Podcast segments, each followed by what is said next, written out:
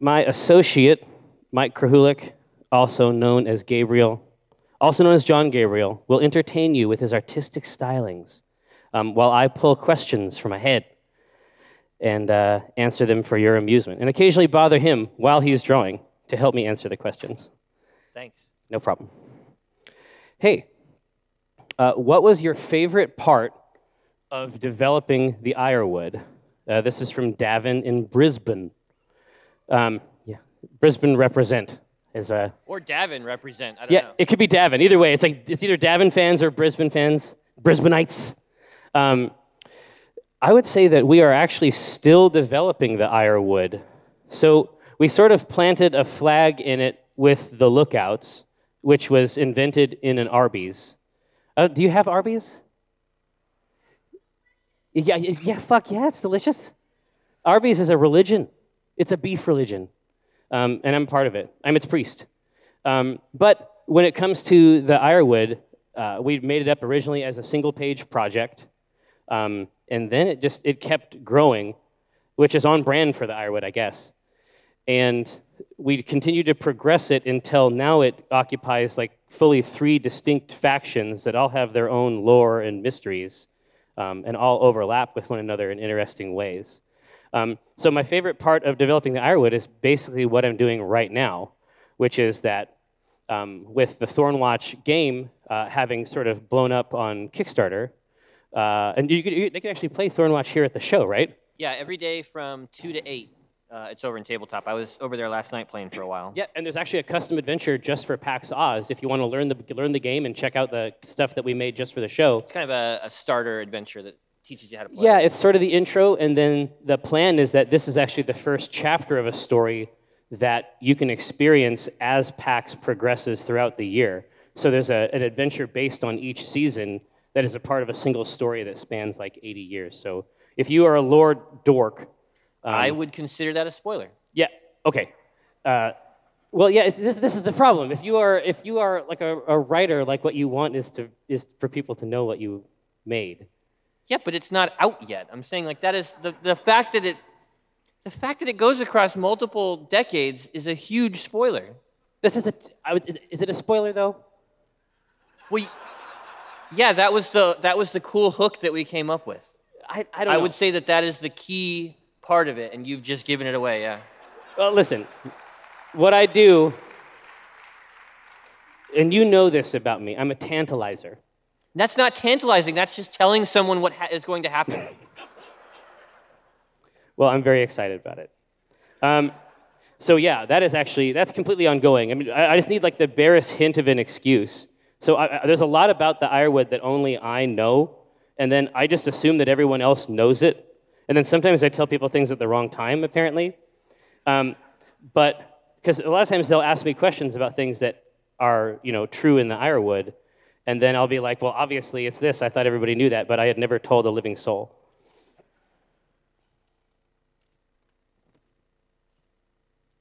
Jerry and Mike. According to the comics, there has been a recent foray back into the butthole mines of the Old Republic. Uh, are you still playing it, or has it been uninstalled for a third time? Maybe we could start a grassroots campaign to convince BioWare to do another Knights single player RPG, or storm the offices in Austin, or start a Kickstarter to buy BioWare and turn it into the All Knights of the Old Republic studio all the time. Uh, this is from Visas Marr in, uh, on Katarr. Um, so uh, it's not uninstalled, but it's not really installed. So the D drive on my computer crashed, which is where all my games were. And the only place I have to install games is on my boot drive now, which is 100, uh, it's 100 gigs. And that game is like 40 gigs. So I installed about 35 of the gigs, and then my computer stopped working. So uh, I'm gonna have, I, my, it's my intention to do it, but I'm, you're no doubt delighted, Michael, that I, I have yet to play it at all. I knew that you wouldn't. Yeah, yeah, you, had- you had faith, uh, and that, that faith was repaid. Um, who comes up with the names for Mike and Jerry on the first 15 videos? Uh, this is from Fish Fish Monkey Hat in the audience. Are you actually legit in the audience? No. Um, Don't have to answer the question. That's the rule. no, it's, it's true. That's true. Um, no, Uh, I actually no, because I was drinking with Fish Fish Monkey Hat like yesterday, right before the Jackbox panel, which I don't know. I don't know if it was a good idea or not. I won two thirds of the games, so I, I, feel like for Jackbox, alcohol constitutes a performance enhancer. Um, I had a super good time at that panel. Um, I used to make all of them, uh, and then Josh would ask me for more names. And then Josh stopped asking me for names, and I think that he's actually enjoying making the names up now. Oh, yeah. Yeah, yeah, yeah. But people, people will often refer to me as those names, um, and it takes me several seconds to realize that they're talking to me. For both Mike and Jerry, what would you say was the best day of your life, and what is the worst? Uh, this is from Wake in Israel. God, the, they're coming at me with the hard stuff here. Uh, the best day of my life. I think you're supposed to say when your kids are born, right? I know that Isn't that's that... what you're supposed to say, but what, the day my kids were born, I mean, I was a pain in the ass. I was covered from like from the waist up in undescribable liquids. Like that was that was that was not the best day of my life. Um, this this last Halloween was pretty banging. Um, there's a ton of candy. Uh, yeah, part of the problem is that I'm like a fruit fly. Like my the things that I can actually think about, like actively conceive of, is like a 48 hour period of time. So the but best. You have, a, you have a really good memory, though. Yeah, I have a really good memory for things going back. But if somebody asks me, it's like it's like, well, related to the birth of children. So when I suspect this might be common, but when Brenna was in labor with Ronya, she was unlike Brenna. She was unlike the Brenna that I know in many ways.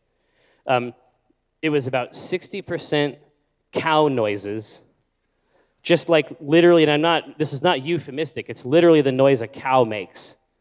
And then I'm not, I'm not trying to tease her at all. Uh, she, she wasn't conscious of it at all. And the rest of the time, the other 40%, she was screaming at me to sing songs. So it's like moo, moo, moo, and then sing, like she just screamed the word sing, like at the top of her lungs. And I know like hundreds of songs. But if a person puts me on the spot and says sing a song, then I can't think of anything. Um, so it was, a, it was a lot of like um, doo wop. It was like the first, it was some, there was the occasional uh, restaurant jingle. I was just trying to fill the, I was just trying to fill the space. Yeah, my kids want, have always wanted songs when they go to bed, but the only songs that I know all the words to are television. So I, I sang like the really? Brady Bunch, uh, yeah, that's. Well, so for so for Noah, like the, the Brady, Brady Bunch, Bunch, is a bedtime song, like a, like a bedrock cultural experience. Yeah. Wait, so so sing it, like no, I can't sing. Well, yeah, you can't sing, but but no, but but you can clearly you perform it for this young person. I sing it for my six-year-old at night, not for an audience. They. Here's a story. There we go. Just, just, just a little bit, just a little bit, just a little bit. For me, just a little bit. Of a lovely lady who was bringing up three very lovely girls. All of them had hair of gold like their mother, the youngest one in curls. Dude, these are these. This is pitch perfect. Why can you sing this song? I don't know.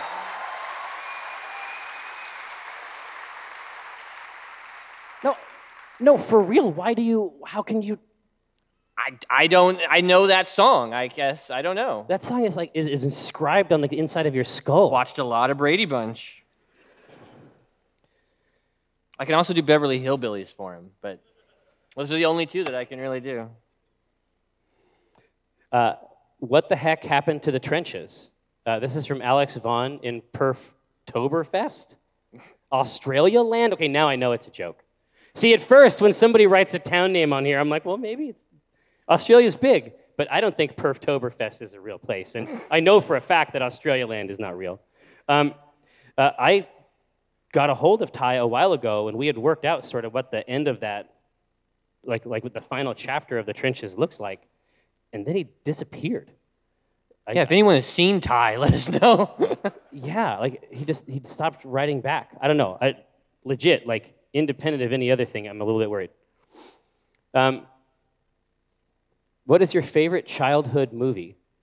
Um, my favorite childhood movie is probably The Goonies, but and I saw the Goonies. It was like it's on the Qantas flight. It's like in the database of like classic movies that they have in there, and I almost watched it, but I love it so much that I feel like I should just sort of leave it there. Like I bet, I bet it's, I bet it's fucked up in some weird ways. I'm sure. I think that one would hold up. I bet. You think? I think so. There's like a mutant named Sloth, Yeah. right? I don't know. I, I, I, I, sus- I suspect that that I suspect that there's something there, something bad. Uh, What's the deal? Wow, another, another trenches question. All right, what's the deal? The trenches fans down under. Um, what's the deal with the attribution credit on the trenches comic? Um, I understand that Scott, Mike, and Jerry created it, but why hasn't the byline been updated since Ty and Monica took over? If it wasn't for the About the Authors page on the website, I'd have no idea the original creators weren't working on it anymore. Um, that is an excellent question. Maybe that's why Ty won't write me back. Maybe he's waiting for that attribution. Um, it may surprise you to learn that, that I do not actively edit that part of the website. I don't know about it. No, man, this is okay. I have to pull this one all the way out. It's one of those. Dear Grab along a Ding Dong and tie. Uh, it is now well established fact that you guys are rich in a no longer need to work for a living kind of way. Absolutely not true. That is not the case. no, uh, that is definitely not true. Um, yeah. No. Okay. Here, let me, let me tell you. Let me tell you exactly how that's going to go. If I were rich in a no longer need to work for a living way, I would no longer work for a living. You will know right away. That There will be no more updates on the site. no, it won't merely Not a- even like a goodbye. It's been fun. no. It will become it will become a reliquary. You'll see a Penny Arcade Happy Meal, and the next day there will be no more posts That's it. because we will have checked out. No, that is hilarious. Um, Brenna would be very surprised to learn that. Um, you basically keep entertaining us with your brain children in order to see how many nation states uh, you can pass in a capitalistic way. Two questions come to mind. What is the most ridiculous thing you've ever bought with these heaps of cash? Um, you've had this question uh, and answered car. I presume since then you thought, no, wait, X was a lot more cray cray. Um, and what spending was the most serious in a I am directly bettering the lives of people without any direct benefit to me way? Jerry stripping in front of a live audience might be his, though he paid in dignity dollars. Uh, this is from Ferhulius de Radio. This is more nonsense. Id Ergem, Flanders, Belgium, Europe, aka the land of the Paxless. So he's putting the shiv in there at the end. Do you remember? So when we first started, God, this would have been 2000, maybe 2001. We were doing Penny Arcade, and I also got a job at GameSpy. Well, yeah, that's that was a very complicated period in our relationship. So, Yeah, so I so I thought that Penny Arcade, I thought that we were sort of like putting our collective eggs into a single basket, and that basket was called Penny Arcade. But then you took another second job. Well, it was, it was because I wanted all the money. Yes, I know why. Yeah. I know why. Um, but yeah, please continue. Uh, so they were paying me to work from home and do cartooning for a while, and I was drawing, you know, I was drawing stuff for them, but there was no, they were paying me way too much, and I was living in Spokane where, It was that dot com thing. yeah, and it only lasted for a year. And when they fired me, I was like, I'm surprised it took this long for you to realize what a poor investment I was. Um, but right, like a couple days before they let me go, I was like, I bought um, Yeah, an AIBO, You bought a robot you bought, dog. You bought two things, both from Sony. Oh yeah, I bought an AIBO and I bought the Glasstron. You bought the Glasstron head-mounted display and a robot dog. And then like the next day they let me go, and so I had to cancel the AIBO order, which was sad. Uh, as far as like helping people, that's not really how I spend my money. Uh, I do, I do, a, I do that actually, Yeah, you do. but I don't. I specifically don't tell anybody. I, I'm because I'm not trying to do that. So, uh, are, are you familiar with the term white trash? Does that make sense? That's what I am. And so, imagine imagine how I must have fit in with my family. Not well. I've always been sort of outside that continuum. I've always felt a little bit weird about it, but also I have a I have a real challenge. I can't like put on airs, and so a lot of the stuff, a lot of the demonstrative stuff, like the purchase of a Cyberhound, I it's like it's, I can't do it, and so I can pretend that I'm mad at Mike for buying that sort of, that sort of thing, but I need someone to do it. I need someone near me to do it so that I can play with these toys. Um, yeah.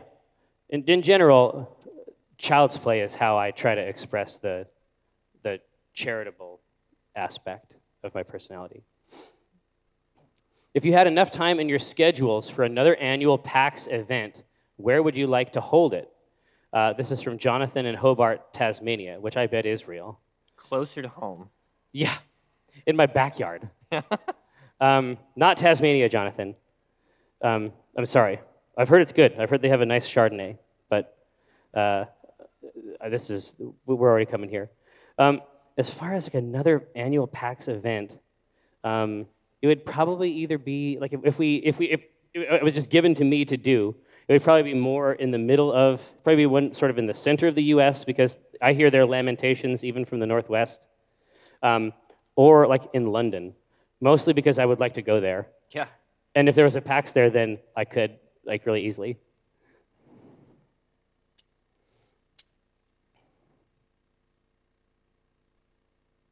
okay, here we go. This might actually be. So yesterday's red envelopes were about snacks and pastries. Um, you tell me if we have entered into an authentic red envelope after you've heard this question. Over the years, the nature of your dick jokes has altered from the obvious shaft and testicle themes of your early years to the more complex issues of internal plumbing associated with your vasectomies. The prostate has already been referenced once or twice. Are you concerned about running out of genital anatomy? Can you generate humor from the Cowper's gland, the frenulum, the epididymis, and the seminal vesicles. Uh, this is Stephen Wells. Um, I feel like I feel like we're just getting started with the dick. No, we use we, we use the entire. We dick. use every part of the dick, um, the entire volume. Um, we've even we've even gone into the urethra. We have like more than once. Like we we have we have we have put dicks to work. Um, and we have profited thereby. Um, Gabe, how long did it take before you felt like you were a good dungeon master? Uh, I don't know. I felt like I came out of the gate pretty strong. You, you, you know, like I was, I was really good at it right away. But you, you, but I was, I was going to say you recognize that you are good, but I see that that is clear. Yeah. You have a, a high opinion uh, of your, of your. Well, output. I think it's obvious by my works. Did, uh, did, no, did, anyone, I mean, did, anyone, see the PAX the PAX East game from last year on YouTube? That, that was a that was a nice twist, I think, on the formula. I mean, uh, it, it took me a while, I think, to find what being a dungeon master for me was because everyone is a different type of dungeon master. Well, yeah, and every dungeon master runs a fundamentally distinct version of D of D and D. Yeah. So, what is my game, right? How and how am I running it? That, so that, took, that took a while. So your game, your game has a substantial crafting component. My game is about. Your game yeah. is about sculpture. Well, my game is is not like the theater of the mind game. I mean, I had to do that for the Acq Inc. thing, but even then, I drew pictures to have visual aids and stuff right. like that. But normally, like my home game is a lot of built out maps and fog machines and like video presentations. Did you legit use a fog machine? I did, yeah. On the uh, on the laser map when I built the. Oh, you needed the fog so that they so could that see the, the laser so beam. The laser puzzle that you built in the dungeon would be visible. Yeah, I spent the whole week uh, with these tiny mirrors and gluing popsicle sticks to the backs of them, and then I placed them in the the dungeon, and then I put a laser pointer at the beginning and filled it with fog.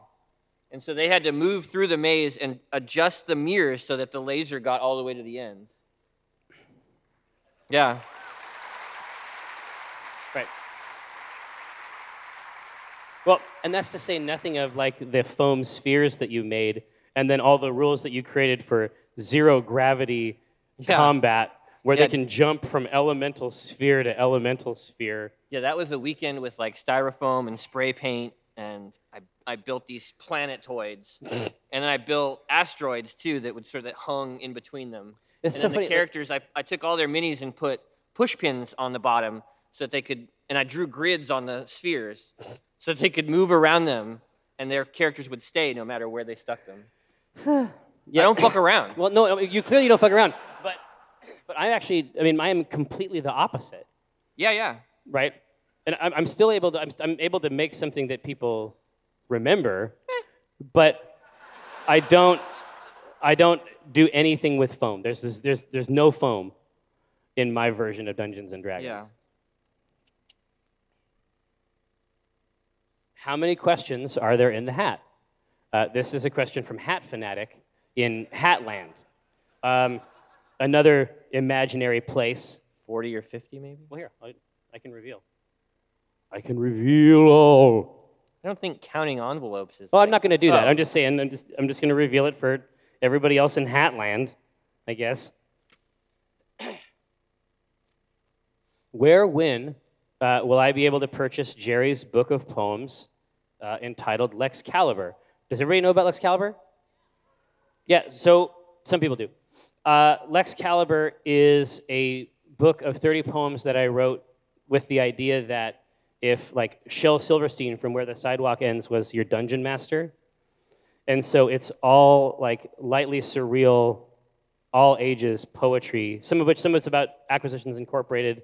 Some of it's just about different monsters. Some of it is about um, parenting type stuff. But I had a, I had a super good time writing it. That was basically a therapeutic practice for me. Um, that has been assigned to Dabe, as I understand it. Isn't that correct? Yep. Thumbs up from Dabe. Uh, Mike drew 14 or 15 uh, pictures to accompany the art, and so uh, we're hoping that we're hoping that that's something that we could get to like a print-on-demand type spot later this year. We'll see. Knock on wood, or whatever material that is. Um, you have never really done anything with regular formal game reviews. Uh, why not? Was it a conscious decision to stay away from that space? This is from Hugh in Melbourne. So that is true, but there, is, there was a period early on where we did do traditional reviews.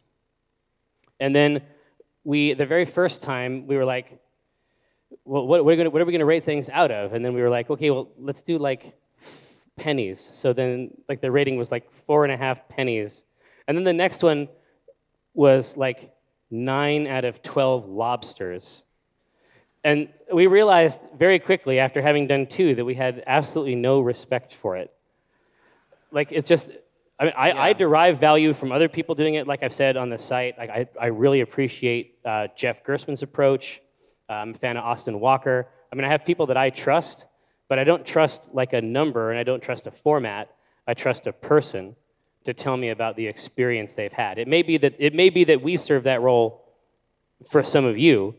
Yeah, Um, I don't. We don't necessarily put a number on things, but we definitely review games. I would say. I mean, I, we'll tell you if we like a game or not. Absolutely, but it's definitely not in a traditional No, context. There isn't like a specific word count.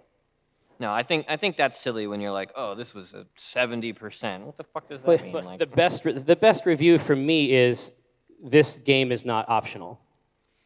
That's yeah, like five words, yeah. I and needed, I that's need- as that is as strong as I can recommend something, right?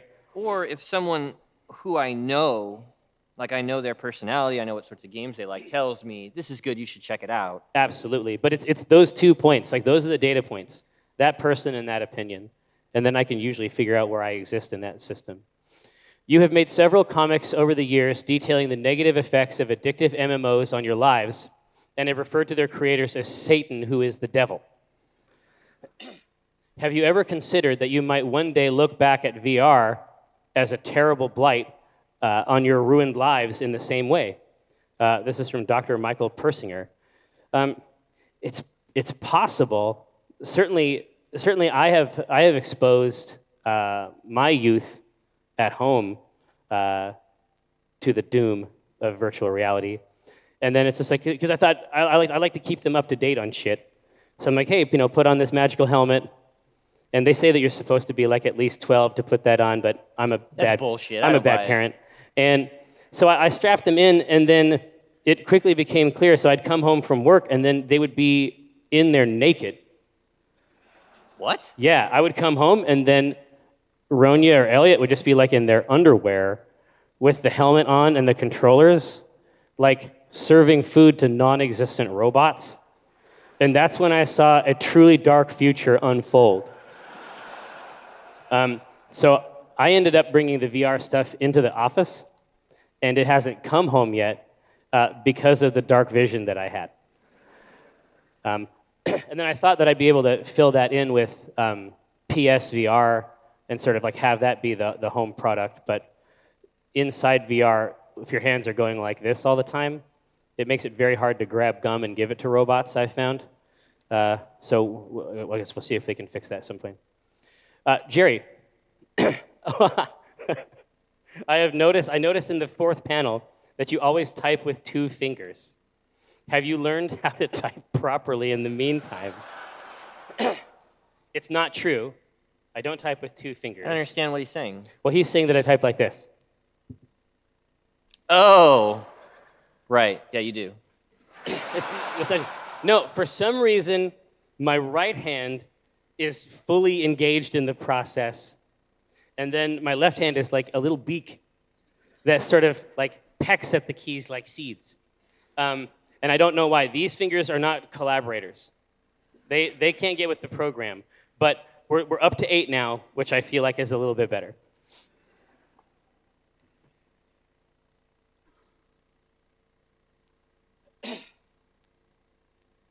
Uh, Dear Tycho, uh, for many people, Penny Arcade is Gabe and Tycho. To me, it's always been Gabe, Tycho, and Robert. It appeared he left very suddenly. I presume if you had anything more to say on the matter, you would have done so, and yet naturally one is curious. A wind blows, as winds do. Is it a howling, furious gale, beating at the doors, rattling windows, and whistling through the eaves? Or a gentle zephyr frolicking lazily along the creek on a warm summer's eve, gently tugging at the clothes of children playing at the water's edge? Uh, either way, either way, uh, what changes does it bring? Um, yeah, I, I, probably would have said more uh, if I had more to say on it. Uh, he did leave suddenly, and I did not expect it. So it was a very it was it was surprising for you, uh, Lee. It was surprising for me also. Um, generally speaking, what it means is that uh, people at Penny Arcade have had to pull together and figure out new ways of working together. Um, people who have skill sets that weren't being used are actually being uh, elevated and uh, doing amazing work with new responsibilities. Um, generally speaking, the last few months have been sort of scary for me. Uh, I've had to learn a lot of new stuff. Um, but I think that things like the Thornwatch Kickstarter and uh, new usages and new approaches to the worlds that we've made in terms of the Ironwood or uh, Nightlight.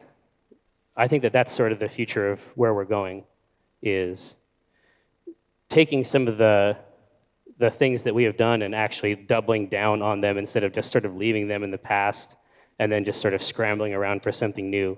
I think it's time to sort of reinvest in the stuff that we've already built.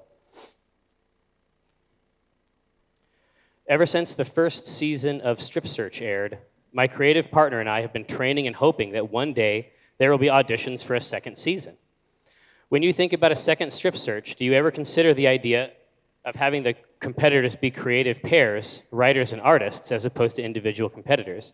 Yeah, that was the first. That was the first fantasy that I had after we closed up strip search. Actually, was that because that's how we work. Yeah. Right. And people seem to enjoy the the podcast that we do, and if we brought in competitors that could provide content like that, that could give people an experience of the process that we know, yeah. um, and then just smash them together in a battle arena, I mean, that sounds, that, that sounds like a hoot.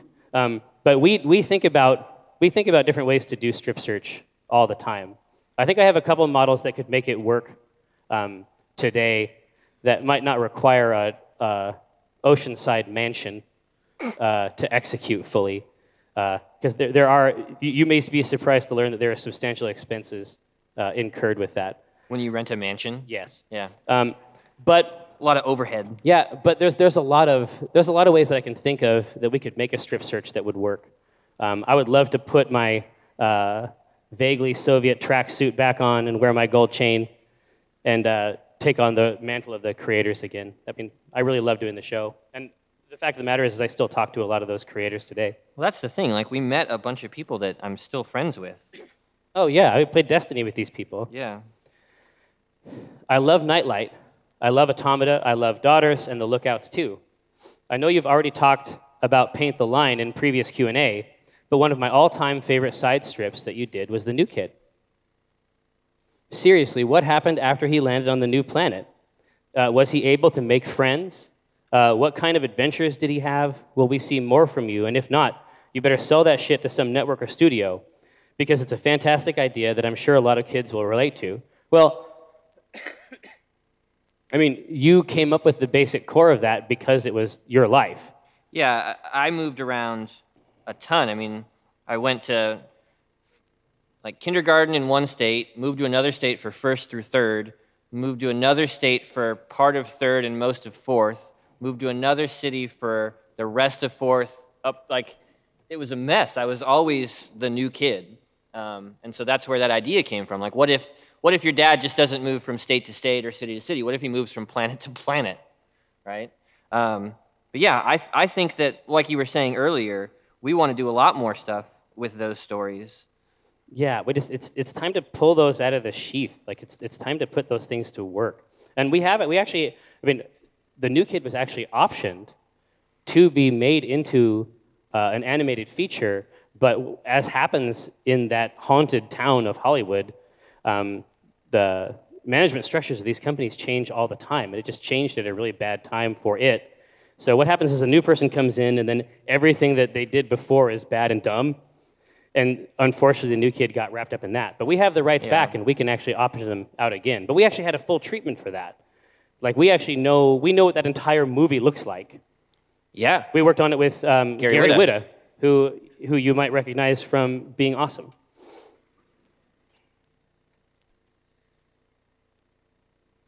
Mike, as we all know, has talked about mental health in the past, especially during PAX East 2015, when he referenced his experiences with anxiety and depression. To note, as of 2016, I graduated from medical school. So, as part of this new generation of physicians entering the healthcare field, I wanted your input on this. Do you think clinicians are doing an adequate job thus far in addressing mental health? If so, what can we do to further enhance that care? If not, what issues do you uh, or, have, or have you or others experienced, and what can we do to help fix those problems? This is from Danny Lowe in Covington, WA. We were just talking about doctors this morning at breakfast. Like it, it honestly took me three or four doctors really before I found a guy, Kyle, that I clicked with. That was like, okay, this is my doctor. You know? Right. Well, it's, it's a trust thing. And It is- building, it is building trust trust. with strangers is very challenging. Yeah. I mean, you have to talk to this person about some some pretty personal stuff, and you have to you have to believe that they're going to they're going to help you, you know, and they're they're not going to judge you. They're not going to write it off, you know, like they're going to believe you and help you. Right. And finding the right doctor for me took a while. Yeah. As far as as far as what you can do, Danny Lowe. Uh, I mean, you know a lot more about the technical aspects of this. It, what, what I know is about people who uh, suffer from anxiety and depression because I, I have a, a substantial quantity of both, and the challenge there is realizing that the way that you feel and isn't necessarily 100% it isn't necessarily 100% true. Like the way that you experience the world is influenced by these physical factors. Some of them are in your brain. And for the longest time i just thought that I, I thought that the anxiety and the depression were true I just thought that what my brain was telling me about these things and my life were correct. And I think that one of the things that we can do is talk right now to you about that. If you, if you feel like there is constantly a hand pressing down on you, it may be that you actually need help, the kind of help that we needed via therapy or medicine. And it's something that you can investigate, and it's not a sign of weakness. Um, you're, not, you're not broken. Um, you just need help. And you, yeah.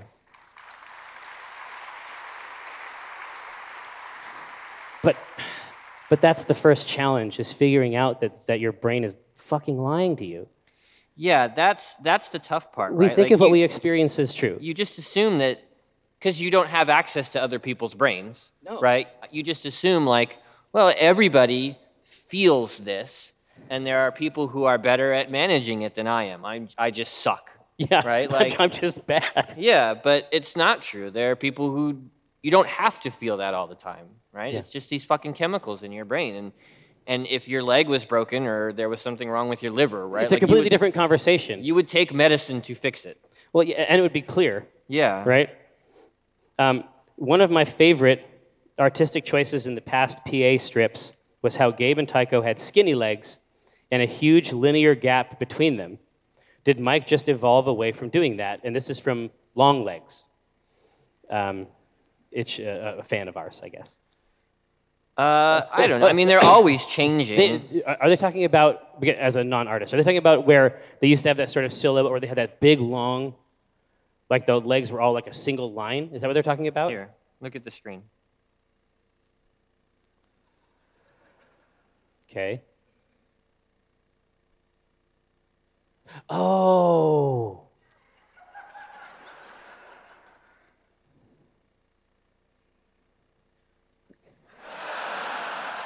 So we're talking about this space, this this negative volume down here. Yeah, that area right there. This, is this the thigh gap? the thigh gap. Uh, no, I mean, I'm always drawing. I'm not. Here's the thing I don't know how to draw. I don't know how I draw. I don't know how I draw yet. I'm getting there, right? But I have to figure it out. And I, I figure it out in the course of the strip. So, you know, sometimes Gabe will have freckles or some weird hair, or Tycho Or will like have a different- nose? yeah, thing? different shaped nose, and I'll draw it that way for weeks because what I'm I'm trying to figure out if I like that or not, and I have to do it for a while. You're just trying it on. Yeah, and so stuff will you'll see stuff come into the strip, and it'll last for a couple weeks or a couple months, and then you won't see it again because for whatever reason, maybe I decided, okay, I, I that's not a part of it, you know, but I like it or I liked some part of it, and I'll keep that. Like, Yeah, It's- it's all just it's like evolution, right? Yeah. It's like one day they got fins, yeah, Right. I, they've never had fins, no. scales. Gills.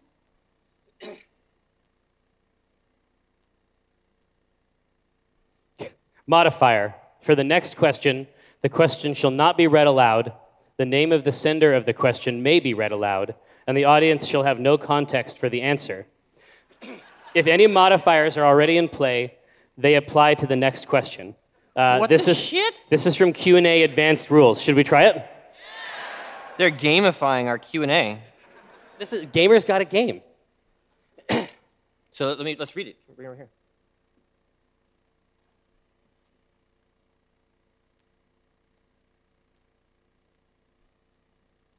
Well, we never thought for a moment that there Bears. Next question. They don't know. Yeah, we never thought that there would only be one series. It seemed like people enjoyed the first series, and we put it out there, and it's easily, easily one of the most successful video projects that we've ever done. Um, uh, and obviously, it capped at PAX West with the live game, which it seems like people also really enjoyed, uh, that took place sort of in a Storm Giant's castle. And uh, so ultimately, our plan is to try to deliver more acquisitions incorporated content um, in as many ways as we can. So, podcasts, streaming, um, episodes of the traditional series like people enjoyed, um, and the live shows. Like, that's part and when we say it's time to start utilizing the stuff that we've made, um, Acquisitions Incorporated is a, completely a part of that plan. Right? Yeah. Um, and, and as I said yesterday at the Q&A, if you weren't there, Ozquisitions Incorporated is my constant fantasy. Uh, and I won't be satisfied until I bring it to you. Uh, yeah. All the time. 100% fantasy. Um, From the outside, VR seems incredibly fragmented. Uh, between the many platforms, there are as many different control schemes with varying degrees of movement and locomotion allowed. Uh, does VR need to standardize going forward, and if so, to what extent? Um, I think right now it's okay if things are a little bit messy, because I, I think that we still have a lot to learn um, about what it means for human beings to experience virtual space.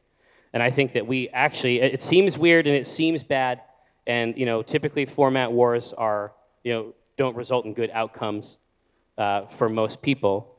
But I think right now we actually need a lot of really smart people just smashing their heads against it so that we actually learn some best practices.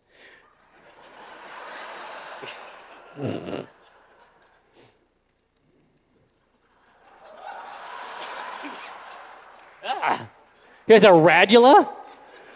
A That's what? the- a circular mouth, a circular fanged mouth is called a radula. A radula? But circular shape. It's like a, it's like a, like a snail has a radula. It does? Mollusks. They've got radulas. Radula. Can anybody confirm? All right. This fucking guy. Um, I'm sorry if this has been asked before, but where does the CW in your signatures and Twitter handles come from? Does it, does it stand for clockwork? Uh, what does it mean? William Lucas Balnarring? Balnarring, Australia. That's it. Thank you, William Lucas. I appreciate it. Um, so, in Earth's ancient past, um, when, you know, when the pteranodon uh, still soared in the sky, No. Nin- 1997. like I said, um, we the very first site that we ever made was for our clan in Quake, Quake One, which is called Clan Walrus. Because why would you ever name your clan that? Who reveres the walrus as a martial uh, entity? It's rare. Um, but ultimately, do you remember when we had that awesome skin for Quake 2? We had the tusks. Yeah, yeah, yeah. Where it was like it was like it was like a bipedal, tough ass walrus Man. with tusks.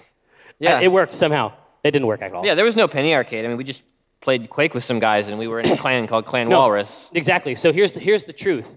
I was CW Gabe, and you were CW Tycho. That's right. So we put our tags in front of our names when we started doing Penny Arcade because it was our presumption that only members of our clan would ever read it.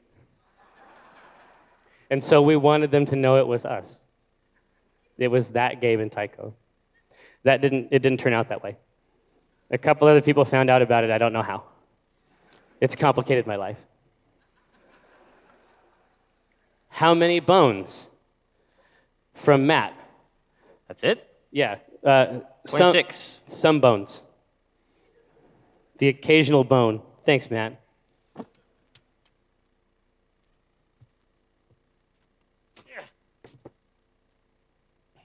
Red envelope. Let's see.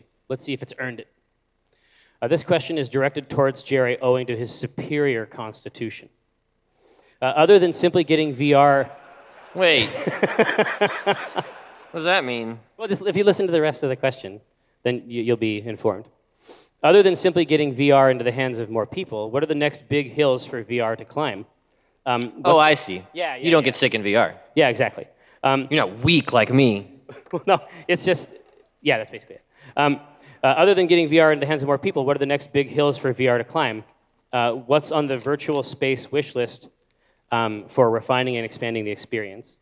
So the two things that I can think of are, uh, are the hand presence in the controllers. I feel like that story is not quite done yet.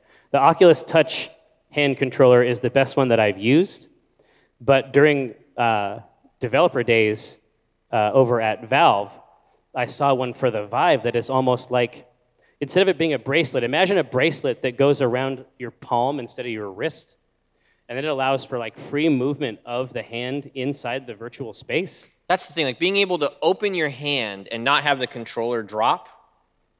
But Right. so your hand is open in, in VR space. Like, that's a- important. That's a big deal, and, and, and that'll be that'll be what completely sells it Yeah. in there, right? And then solid haptics on the palm and on the back. Yeah, I think feel that's like really I feel like that's going to sell it in a big way. Um, the other I think is inside out tracking, which is the ability for like I feel like there's a lot of headroom in the cell phone oriented, like the Gear VR type solutions. I fe- I feel like those are totally underrated. And um, but what inside out tracking would allow is that to be built into a headset, but then for it to be able to get to sense depth and movement in space, so you'd be able to wear something like that, and then without a cable, actually just inhabit virtual space. On the consumer side, I think those are the next big ones. What the shit? Okay, modifier. What? For the next question, you must give an answer as if you were in a presidential debate. Non offensive, rousing, attacking your opponent whenever possible, etc. If any modifiers were already imply, in play, they all apply to the next question? Oh, shit. So Okay. we have to read it silently. So I have, to, I have to read it silently, and then I need to be aggressive in my answer. no!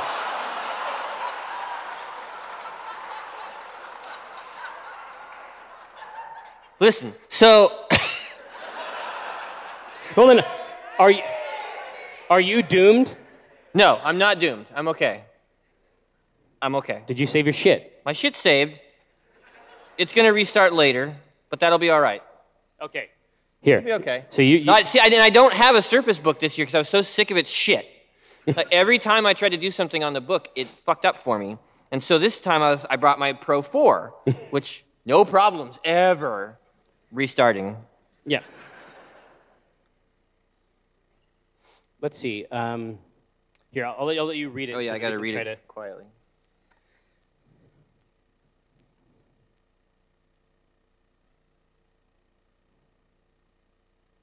Hmm. And I think there was a period of time where Penny Arcade um, required a Mike Krahulik.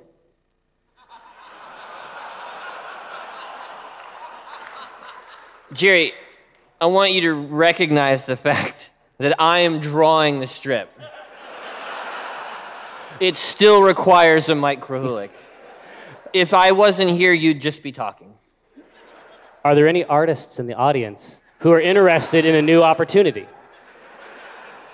Hmm. Uh, let's see, presidential. After that question, Right. You know, I I feel I have a lot of respect for the people that I work with, and I'm excited to see, uh, you know, where where we go next. Got a Uh, lot of big ideas. I don't know. Can't do it. yeah, it's like, We're gonna build a wall. yeah. And I'm gonna make Scott Kurtz pay for it.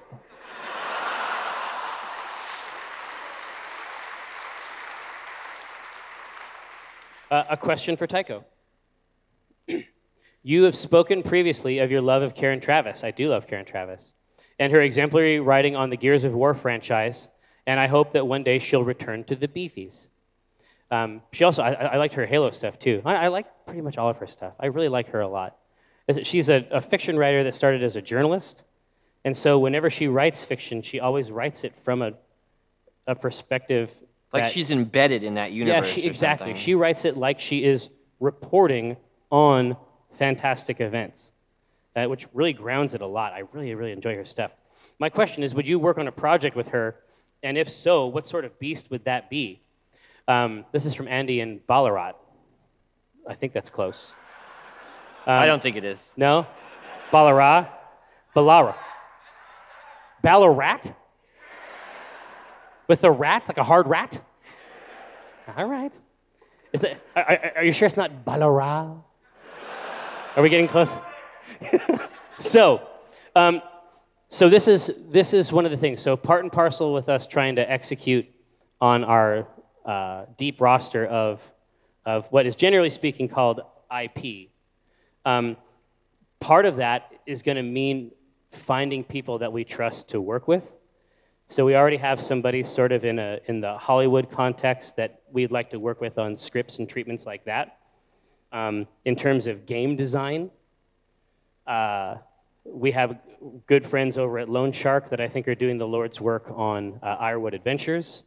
In terms of books, I would love to work with Karen Traviss or, or Pat Rothfuss on fiction in some of these worlds. Now, I'm not going to listen. I'm going to wait till Pat finishes his book. I'm not. I don't want to be the guy that gets in between him and that. I don't want to be that. I don't want to be, you know, assassinated. Um, but generally speaking, uh, I would love to work with Pat on a piece of fiction for one of our for one of our zones. And uh, I do have a ring that I purchased at a Child's Play auction uh, that is supposed to grant me one favor from him. Yeah, you get one wish basically of I Patrick. get one wish, and I'm wondering what the scale of that wish is. You own the ring, man. It's whatever you want. How has Penny Arcade changed since Robert left? Um, I don't sleep at all, and uh, I'm an alcoholic. Next question. Dear Mike and Jerry, after watching your absolute drift video for the first 15, you both seemed confused at the use of the word hoon, which is used a lot in Australia. Are you both aware of it now? Uh, I have included the Urban Dictionary uh, definition below, if not. Hoon. I, you all know. You, just, I'll read it, and then you, will, you can laugh at how much I don't know. Hoon. To travel at speed in a confined area or to do burnouts on a public road in traffic. Oh, I see. And then, the, Oh. and then the new part of that is to show off in a dangerous manner, mostly with a vehicle or engine powered item. And then the sentence offered is look at that bloody dangerous hoon. Wait a second. So a hoon is to travel at speed, but it's also a, the sort of person who would travel at speed? A hooner. A hooner hoons. No, no, they're not a hooner. It's just a hoon. A hoon hoons. Yeah. One who hoons. And then you yell it in an instead an offender, you fucking hoon. Simon and, and Adelaide. I actually learned another Australian word yesterday. Would you like to hear what it is? Root. Yeah, he taught me this one. It came up, and I just smiled because I that's not what that word means where I'm from. I mean, root access. I mean, does it does it work? Does that work as a metaphor? I don't think so. I don't know. Um, no. Uh, uh, anyway, rooting. It's it's sort of like this is this is my understanding. You tell me if I'm correct. Root is used anywhere you would use fuck, but So it's you, you only, wouldn't say like root root you. You no, say that. no, no, no. You don't use it like root you. It's only specifically for like the act of fucking. And so then you have all the, the cognates of that, like rooting, right? But, but, but, but it's not like root you again. It isn't like you don't use it like we use it for. It isn't like Miracle Whip. Like it doesn't go on everything. You don't use it like if you stub your toe, you're not like root. No, right? It, it isn't an it, it is it isn't an expletive like that. It's specifically fucking, Okay. as I understand it. Yes. yeah. exactly. Exactly. So if, if- so you can use it for fucked, Gotcha. but not for fuck. All right. Thank you. Has Gabriel the Younger made any progress on Lost Lands? Uh, I'd back that shit on Kickstarter. Victor from Batmania. He has not worked on Lost Lands for a while. The, the mind of a 10 year old is constantly jumping. Well, I guess now he's 12, but he's constantly jumping from sort of thing to thing. Um, He's got to figure out his deal. yeah, he's, a, he's writing now, which I'm a little disappointed in, but Yeah, yeah, yeah, dude. This is this is like some emperor, like at the end of Return of the Jedi type shit. Yeah. Like it's just, you want this? I, I, I am working on a cover actually for his little short story that he's Yeah. What's it about? He has a story about a kid named Cosmic who lives on a space station and can time travel when he sleeps. It's kind of cool. Dude, that's balling. Yeah, it was, it was fun. That's fucking. That's fun. Listen, if he needs any help at all Yeah. with writing or or, or morals or anything, just let me know. I know a guy. Uh, for Jerry, uh, you recently received a barrage of support on Twitter for the Dark Sun 4th Edition podcast game, uh, over which you presided as Dungeon Master. Putting aside the obvious question of whether we'll see that game return, Uh, if it were to happen, would you, who would you see as the players? And would the new game be a direct sequel to the original? Um, this is uh, from Kalak uh, in the city state of Tyr uh, on Athas. So clearly a Dark Sun enthusiast, um, to the extent it's possible to be. Um, I think, like I said, uh, I, I would like role playing in general to be a bigger part of what we do at Penny Arcade. It seems like people have really enjoyed the acting stuff. For some reason, performing, like role playing games as performance art completely works. Like it's totally, it's, it's, it's completely exploded on, on Twitch. I find myself watching a lot of games. I, got, I was invited to play a round of Dogs in the Vineyard. Did anybody see that? Yeah, you should look it up. I mean, this is, for, for everybody who doesn't know, Dogs in the Vineyard is basically like the weirdest, it's the weirdest shit. It's like Mormon fan fiction. So imagine, imagine a cadre of holy cowboys that maintain the faith in unincorporated Utah. But Mormonism is true in this setting. And so you have to drive out demons and you have to adjudicate um, marriages and you have to deliver the mail. It, it, is, a, it is a bonkers ass setting, but if, if you want to, if you, if you have you know, four hours to spare, uh, I would definitely try to pick up that, that show that we did with uh, itmeJP. Um, I would love to do that. It, it, will not surprise you to learn that I spent a lot of time thinking about that world and that specific adventure. Uh, I know exactly what happens next. Uh, people, people really liked that first crew. They liked uh, you and Chris and Scott uh, playing on that. I mean, I still know all those guys, um, but I would, I, would, I would love to mix it up a little bit if I could.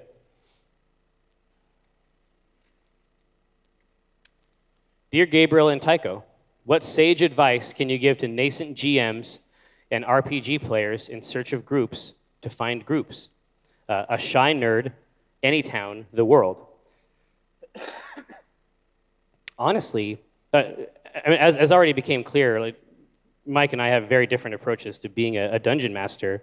But the main thing I think that you got to do now is that, you know, when I was young and I would go to a game store, there would be um, like a poster at the game store, and then at the bottom there would be the person's number written a bunch of different times, but then there was like little cuts between them. And so then you could tear the number off. In the same way that like if you were looking for a bassist, right?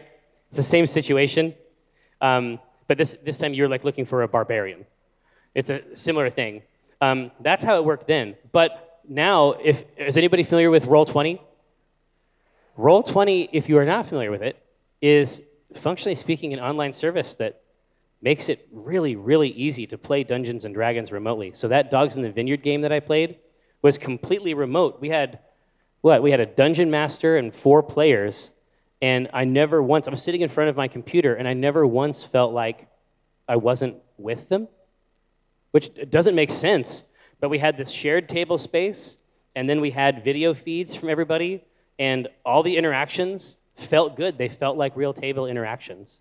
Um, so what, what I would say is the first thing is I would make an account on Roll20. I would take a look at those tools, um, and then I would just try to I would use the Roll20 uh, community um, as a way to find other players, and you just just try them out. What is the best Monty Python sketch? Uh, Dinsdale. It's the dead parrot one. Yeah. Yeah, it's it is. Dead parrot one. Like I, I I was just thinking of the parrot. It's that fucking parrot, man. Um, no, so I did. Um, Elliot is at the age now where he can be shown actually funny things Yeah. and enjoy them, and he completely fucking lost it. Like that, that was a really, really big deal. There's two things. There's two things that he really craves. He's that. He's like, can we watch this video? The other video. Do you guys, do you guys see that No Man's Sky video that starts out with the original trailer? That's like, welcome to Jurassic Park. And then it goes into the little melodica thing where it goes. I've probably seen it 500 fucking times. Um, when will PAX UK actually happen? Uh, I have no idea. I don't have any idea about that. Ryan, when do you have a date for that or? No, Ryan just laughed, and then he shook his head. No. Modifier. What? Oh man. Okay, for the next question, Gabe answers for Tycho and vice versa. if Oh, shit. applicable. If a modifier is already played in play, they are both applied to the next question. Okay, so we have to read it in silence. We have to answer it in a in a political way, way. and then I answer for you and you answer for me. Shit. And it's red?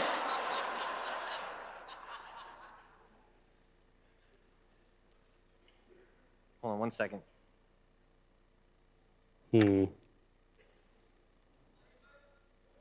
Oh, I'm saved. It's saved. uh, okay.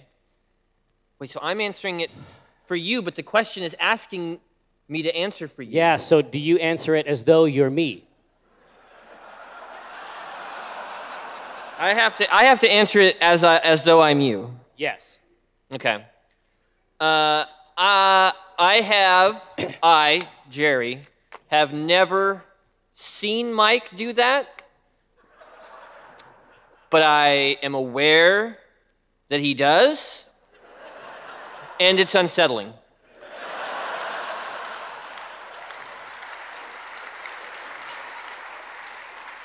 Ladies and gentlemen, a better question ah! might be Oh no. A all be- right. Yeah, It's it's right. cool. It's cool. I you got, got 30 it. minutes. Yeah.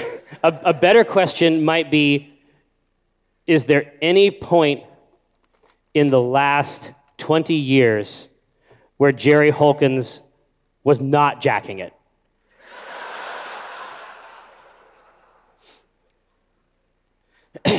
so VR seems cool and all. But how many, how many do we got here? Does it even, is it plugged in? Like, is it even broadcasting what's going on? Uh, I don't, I don't know if they can see it. It just says getting Windows ready. Great timing. You know, it has it has a message that I find legitimately disturbing. Yeah. When it comes up after it does the edits, the text comes up. It's like, "Hey, we didn't change anything." And it's like, "Well, why did you fucking tell me that?" Yeah. Now I'm worried. That makes me think you changed something. What's funny is after I did the Surface Studio thing, I had uh, there's a few people who are like, "Oh, that Gabe, he's just a Microsoft shill." Mm-hmm. Have you ever seen me on stage? like, all I do is shit on their devices. Well, yeah. Functionally speaking, what you need is like an easel, Yeah, right? You Yeah. want what you want is a cyber easel. but yeah, if they were paying me to do this, it would be much different. They might not get their money's worth. Um, so VR seems cool and all, but what do you think of an add-on bodysuit for horror games? Do you you could feel something grab your arm or brush past you? Do you think we've got the tech for that uh, without being crazy expensive? Maybe we could make a beta proof of concept version with a wetsuit and a tub of spiders. Um, Yuck. P.S. Yeah, yeah, yeah. Wait, wait, what it is is that each is it has like spider blister chambers in orbs all around the torso. That's the optimal scenario for me. Um, P.S. While you guys are down there, could you get me a tub of spiders? Um, yeah, no doubt that's on, on, each, on each corner. Yeah. Uh, just grab a spider cluster. I don't I don't watch scary movies, I don't read scary books, I don't play scary games.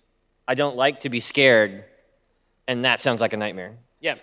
Um, Travis uh, from Child's Play um, has a couple devices. Seventeen percent people. It's nice.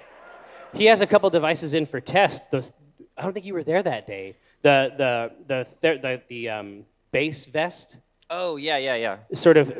What's that? SubPac. That's right. And so essentially, it's something that you would wear, and all it does is it it interprets the audio and basically creates like haptic sensations connected to the audio that it's receiving. Um, so in, in Oh. VR, I think that could be spooky stuff. And what we were what we were thinking about is that it would be a really powerful tool. So one of the missions right now for Child's Play is figuring out how to integrate um, virtual reality as a therapeutic device and discovering what the best practices are. Um, and so that's why we have that tool in the office.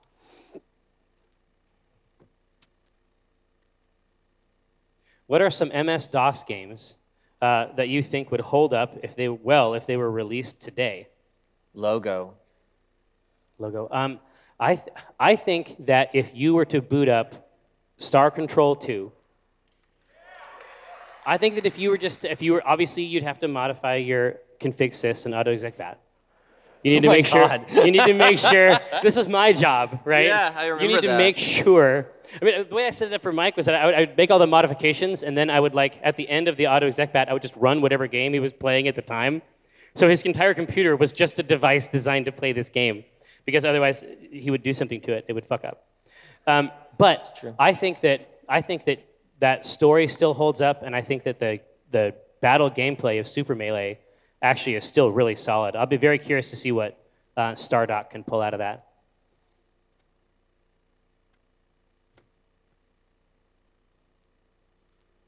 Uh, Dear Jerry, last year I asked how you managed to keep hustling each and every day.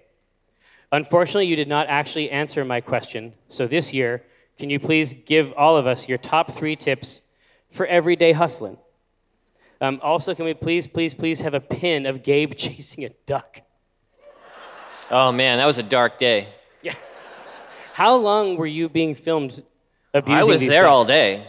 All Yeah. day? Yeah, I was at this weird farm all day. Eh, I mean, to find No, it was weird. You showed me something about a bathtub. I, well, I, I was there all day chasing their ducks, and eventually I was like, I really have to go to the bathroom. Can I use your bathroom inside your farmhouse? And they're like, sure, go on in. So I went in. I'm going to the bathroom, and I look over in the tub, and it's full of baby chicks. Straw and baby chicks. Like I just, duck chicks? Yeah, I zipped it up, and I just played with chicks for a while. I don't know. That's where they keep their baby chicks in the tub. Those, those are probably just their tub chicks. Yeah, Um, 71%. three top tips for everyday hustling. You, you- functionally speaking, you have to hustle. You have to don't not hustle. Um, and then you have to flex your hustle muscle. I'm gonna have like 20 minutes left. Jesus. So yeah, I know that I could turn off auto updates, but I consider this like challenge mode. Yeah. well, it's just going to devour your time. All, the- all the inks were done, right? Oh yeah, I'm close. Right. Uh, hello, Jerry Tycho. Do you still watch Doctor Who? Uh, who is your doctor? Uh, Mike, do you still not watch it? And if so, who hurt you? This is a safe space. Let that out. Um, also, Jerry, just not that Jerry, uh, from Melbourne, Australia. Australia. Australia. I'm, it's getting better. I'm tuning. I'm fucking tuning it up. Um, I have to say, I actually really like the newest Doctor. I like. I think that he. I think that he might actually be my Doctor. So what I really like is when the Doctor. I like it when the Doctor flips out.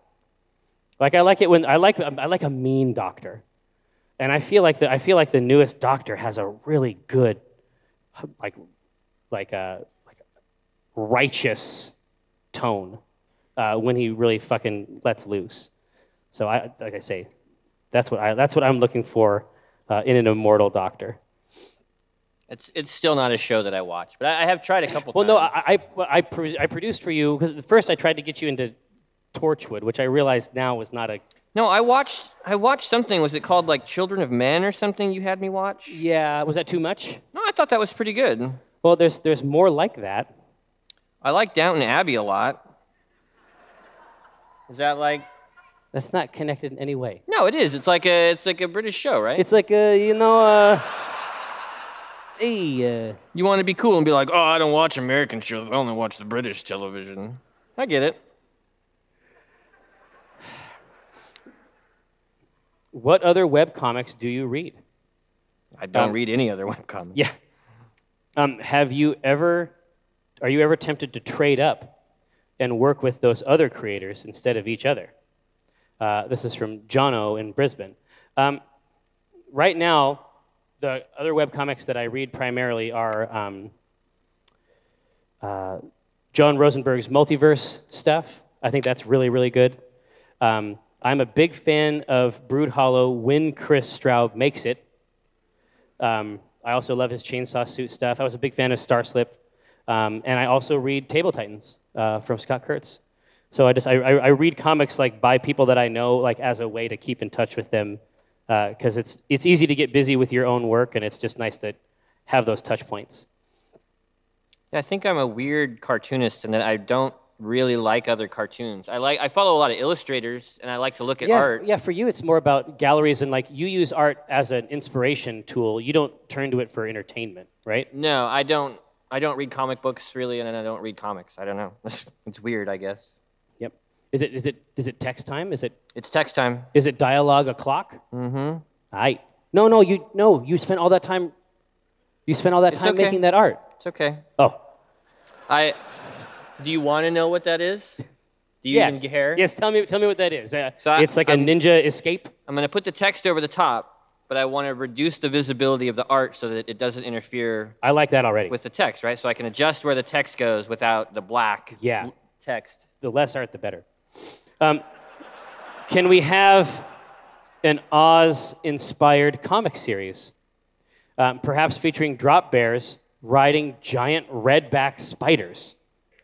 Uh, this is from Von Hist in Melbourne. Um, uh, we, we did, we did the Down Under Dark. I mean, I, th- I think that's about as close as we can get. Uh, what I'm trying to figure out is if we're not able to get, if we're not able to get Acquisitions Incorporated proper down here, I wonder if my Ozquisitions Incorporated plan doesn't result in us making something that is Australia specific. If, if I'm not able to do the, if I'm not able to do the maximum thing, if I'm not able to do the original plan, I feel very strongly that you deserve something that you can have. And I wonder, I wonder if, I wonder if there isn't something that's custom that we could do um, that leverages your deadly, deadly flora and fauna. I don't know. Uh, Australia is already a very strong IP in my mind. It has a lot of denizens. Um, I would love to see the monster manual from Australia, for example. Um, if aliens invaded Earth and they challenged you to an Omegathon type event, um, what would you hope the final challenge would be? Um, I, I suspect that the final challenge would almost certainly be some kind of battle pit. Um, uh, th- that's what I don't want.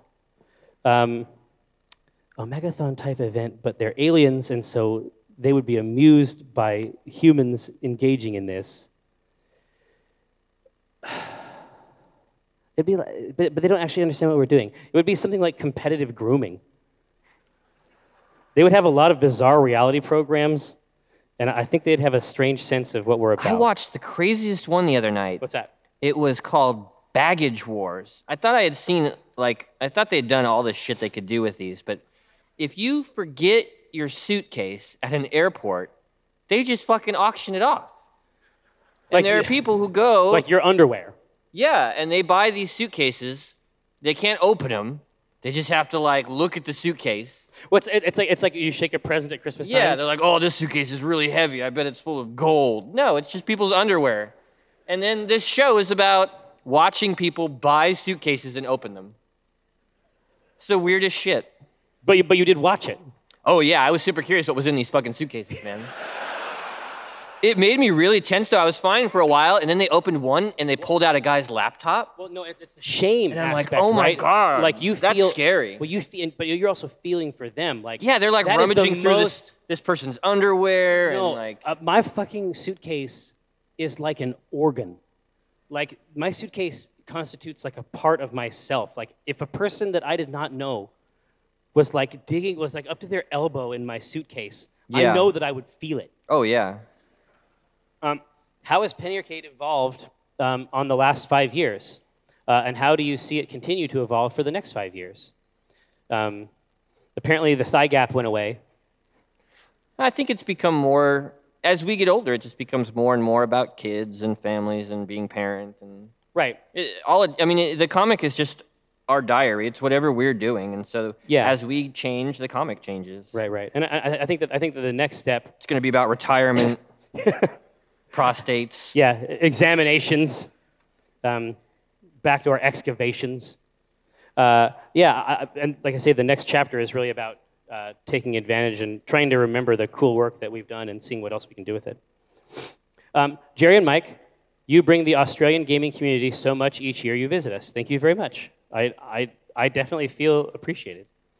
Um, if you could choose one uniquely Australian thing, be it a type of food, animal, or business, and bring it back to the United States, Uh, what would you choose and why? Kinder eggs. We don't have Kinder eggs. Kinder AIDS? Eggs. I don't think there is anything called Kinder AIDS. I don't. It's like AIDS with a surprise inside. I don't. What's the a ki- doctor's like, I've got bad news and good news. I don't. You I do don't- have AIDS, but it's but Kinder a tiny eggs. giraffe. No, but I don't. I don't know what's what's a Kinder. A do Kinder you all know what a Kinder egg is? Okay. It's a chocolate egg with a toy inside. And apparently, Americans think that if you give a kid a chocolate egg with a toy inside, they'll just eat the whole fucking thing and choke to death. It's chewing on this little plastic car or whatever. oh, the, Whoa, pre- whoa, the whoa. presumption is that everything that is inside the chocolate is to eat. Yeah. It's actually like you're not allowed to bring them into the States from Canada. If they see like Kinder eggs in your car at the border, Get the fuck out of here! they execute you on the spot. Just summarily. Yeah. Um, what is my favorite Australian shit? Ah, your your Coca Cola tastes really good. I think it tastes weird. Yeah, but I think it tastes weird in a good way. And I get those Coke visions. I had a Sprite that first day, and it was it was odd. you you told me it was something about the sugar. Yeah, uh. I think that we use high fructose corn syrup, and they don't use that. Well, it's fucking delicious. Um, are we going to see a live Acquisitions Incorporated episode at PAX Aus sometime in the future? Callum uh, Bendigo, Bendigo, Bendigo, Bendigo, ben- Bendigo. Yeah, no, No. no, I don't know no, no, no. It's not that. It's no, yeah. No. Um, if you were a letter of the alphabet, which one would you be at and why? Captain Cool Guy 69. I doubt it. Brisbane. I doubt it. Um, gosh. Now I really want to know. Uh, let's go with Z. Because it has sort of a lightning aspect. I and it's, an- it's also an N if you turn it. I would be G. Yeah? You know why?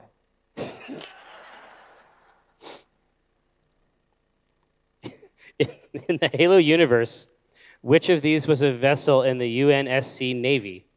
A. Survivor. B. Soldier. C. Say My Name. Or D. Bootylicious. Uh, this is from Donald Duong in Melbourne. I think these are Beyonce songs. I'm not. I think None of those sound familiar to me. I think those are all Beyonce songs, or Destiny's Child songs. Which wizard would win this fight? Dumbledore, Gandalf, Jim Darkmagic, or Perish the Thought, his cousin Percy, uh, Annalise, and Canberra. I think Gandalf wins. I need a few more levels. Well, yeah, but, but Gandalf, like, legit was like fighting a gigantic demon that has Yeah. a sword and a whip, and he fought him forever, and then he just came back, and it's like nobody fucking even asked what happened. It's just like, well, yeah, obviously Gandalf is back. It was just a fucking Balrog.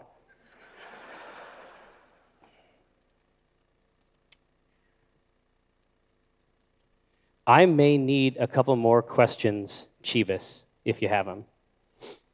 Uh, I'm reading through the old News Post archive, and it's interesting to see how different and yet similar Jerry's writing style was 14 years ago. But anyway, I was wondering whatever happened to Mike's phantom subscription to EGM, uh, the one that he didn't pay for and would follow him from house to house without updating his address. I don't get it anymore. Something happened, I don't- Do they even make that magazine? Do they make magazines anymore? a couple. Yeah.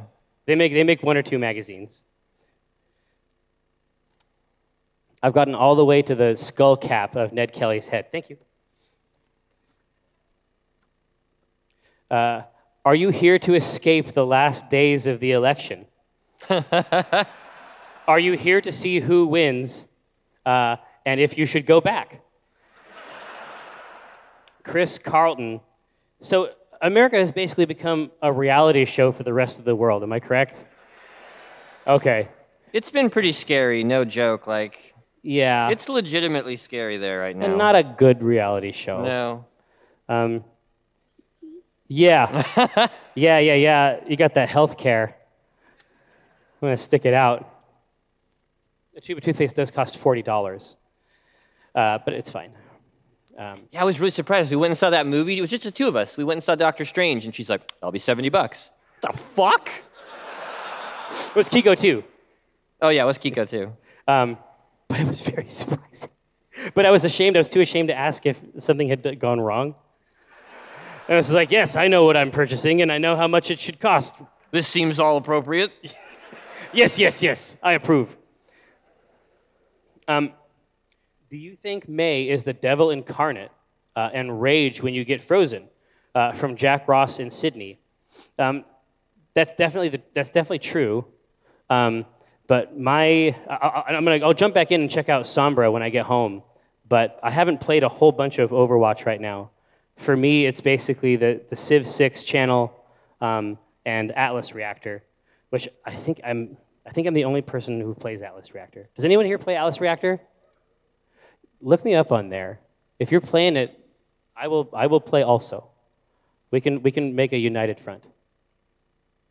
What are your views on monsters that petrify or vaporize other creatures? Uh, Okay. I'm against it. yeah. I'm running on an anti-stone platform this year. Anti-petrification platform. Um, basilisks, cockatrices, gorgons, and beholders.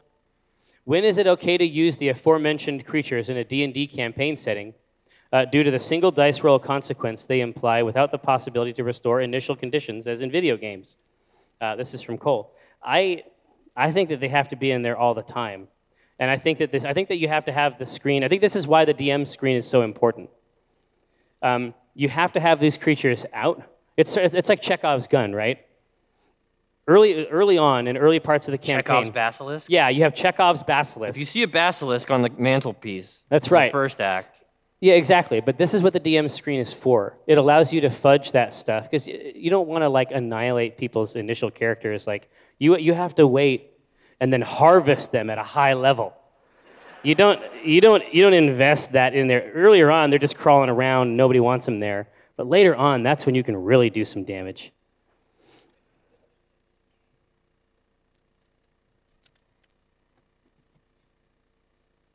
Uh, Tycho, you have oft mentioned your devotion to the Iron Church.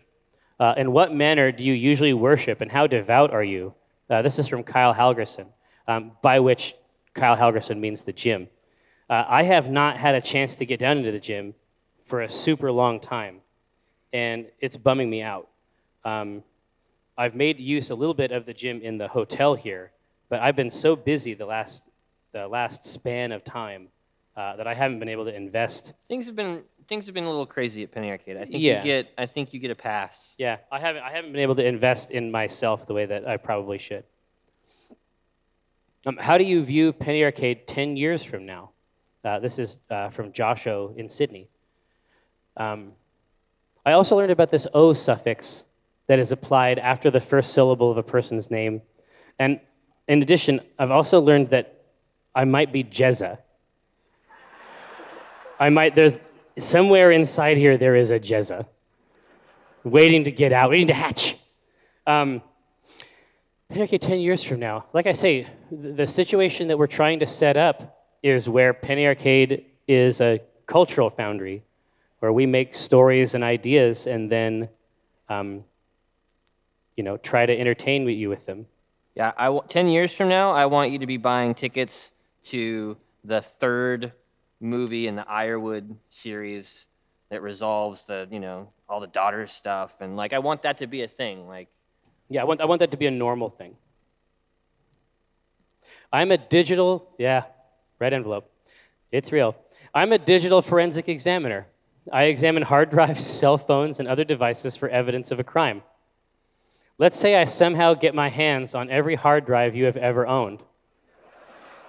Not only that, but I can retrieve anything that has been deleted. what? What is the one thing you hope I can retrieve? Uh, Oh. wh- what is the one thing you hope I can Oh. never find? Um, I had a I had another crash that was between backups, and I actually lost some. I actually lost some videos of when Elliot was born. So Steve, if you can find that shit, that would be great, because I got in a lot of trouble. because I'm responsible for all technology whenever it misbehaves. Comics done.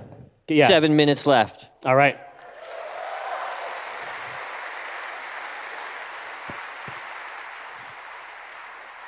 Uh, I would hope that you could. F- Oh, the redback spider. I need a spider. I would. I would hope that they could find some of those early PSDs. There was a hard drive crash in the early 2000s, and I lost like the whole archive. Yeah. All the original Oh, the ancient stuff. Yeah. The really, really old stuff. Um, there was a period of time. There was uh, Robert had a friend in the FBI. Do you remember oh that? yeah, that was a funny joke. And he had his friend come in. Eh, didn't he have his sidearm with him? Oh yeah, he was fucking decked out. And Robert had him come into the office and tell Mike that he knew what was on his hard drive, but he used his loud FBI rating voice. And He's it was like, "Hi, I'm, I'm so and so, agent so and so from the FBI. He showed the badge. He's like, I'm here for your hard drive. We've got some. I'm like, what the fuck? it's pretty scary. I don't think any I don't think any life when fully examined is pure. Honestly, I I think my shit is pretty tame compared to your shit. I bet. Tame is that like an animal term? uh, Tycho, as a puissant DM, what is your kill count when it comes to PCs? Do you want to hear the truth? If I kill PCs, I like to play the hard ass, but if I kill PCs, then they can never hear about my story. What So is I- the redback? I don't know. What is the red back? I mean, this is just a spider. It it has a red stripe, right? It's a red stripe. Yeah. Well, Black Widow is that, right? Yeah, but it's more like it's more like a, a, a thick stripe, right? Yeah, yeah. All right. You you recognize this creature instinctively?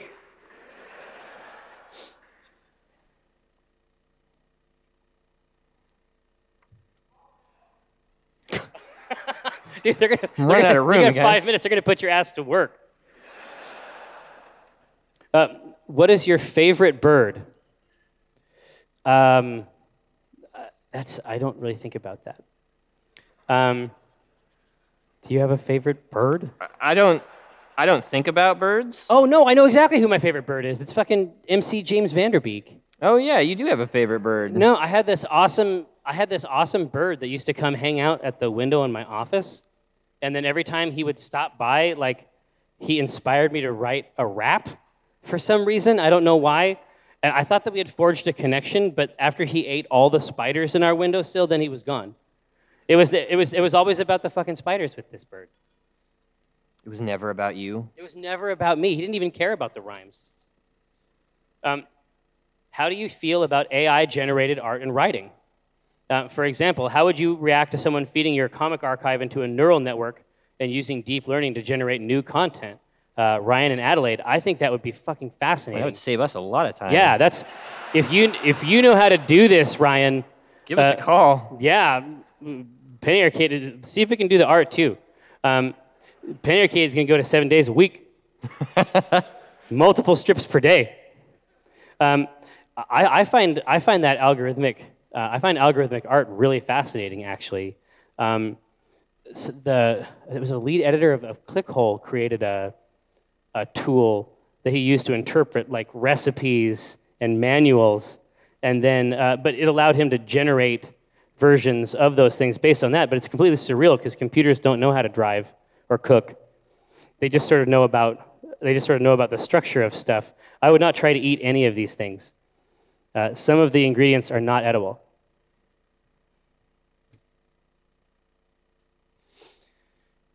I greatly enjoyed the games Fallout 3 and Fallout 4.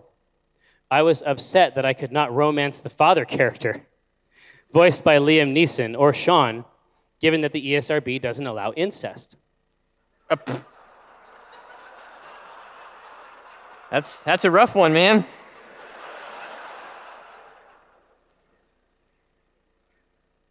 Given my attraction to older men, and then in parentheses, silver foxes, uh, and an abundance of daddy issues, I am curious if you are aware of a Game of Thrones RPG in the works that can deliver on this issue. Ugh. Uh, I'm banking heavily on Tywin Lannister, and will be disappointed if I could not explore certain thematic elements. Uh, I think that this is not a question. I think that this is a cry for help. But here's my thing, right? I mean, do you care if he plays his incest game? Believe this, brother man, uh, that mod exists. Yeah. I mean, do I care if he if he doesn't have sex with a not real person? Yeah. Not especially. Right. I think he should be allowed to. I don't have an opinion It's on not my thing. It's right? yeah, it's definitely not my thing. My for my dad is dead. You yeah, that I would be gross. I mean, that's that that that becomes an all day affair. Yeah. You know what I mean? Um, what? It's my dad. I can make a joke if I want. Um, can we all go to Disneyland together? Yeah, sure. Uh, non-existent list of options. Okay, let's be real excuses. PAX Disney, Child's Play Disney, Club PA Disney Meetup, Gamers at Disney, any means necessary. So I just came back from Disneyland, and I was there. I didn't realize it, but I was there during gay days. Like the first day I was there, I was like, man, there's a lot of people in tank tops and short shorts. This is kind of interesting. Um, but then we realized like, that it was it was gay days, and like if you thought Disneyland was already sort of had like a parade atmosphere and was already pretty fun, you have to go during gay days. It's that like place is a hoot. it's Disney Maximum. It really is. I'm all about it. Well, I mean, it's basically this is this is what they're doing with like um, like the JoCo Cruise, Yeah. right? I mean, it's basically it's like a, it's a it's a convention, but it's like a convention in a place that's already rad, Right. right? God, that would be hot as hell. We got one more question, I think. 20, 20 seconds. Oh shit. Um, what campaign of a game have you replayed the most and why? Um, Banner Saga, because I always think I can make it work this time. I replay Rez over and over again. In fact, I just played it and beat it in VR now. Like I, You got I- all the way through? Yeah, I play Rez just because. Did you get all the way to the Adam Freeland track at the end? Yeah, Fear's the Mind Killer. Yeah. That's hot shit. No, I just I love Rez. I I can never get enough of it. It has been our absolute pleasure. Thank you. Cast keeping it hard like a motherfucker gas robot. I'm reeling cod. Today's fresh catch. I mean a podcast. Something about nets. Yes, it gets better when it's winter. I'm fettered by my fish gear, catch and release. Get in that crease when my fish near. Talk about a plant best laid off that stray. And yes, I crave that tuna with his peck fin splayed. But while I'm glistening from the whole sea, you better listen into TLC. I got that, I got that wild caught salmon. It's tender and it's moist. Downloadable content, a podcast of choice.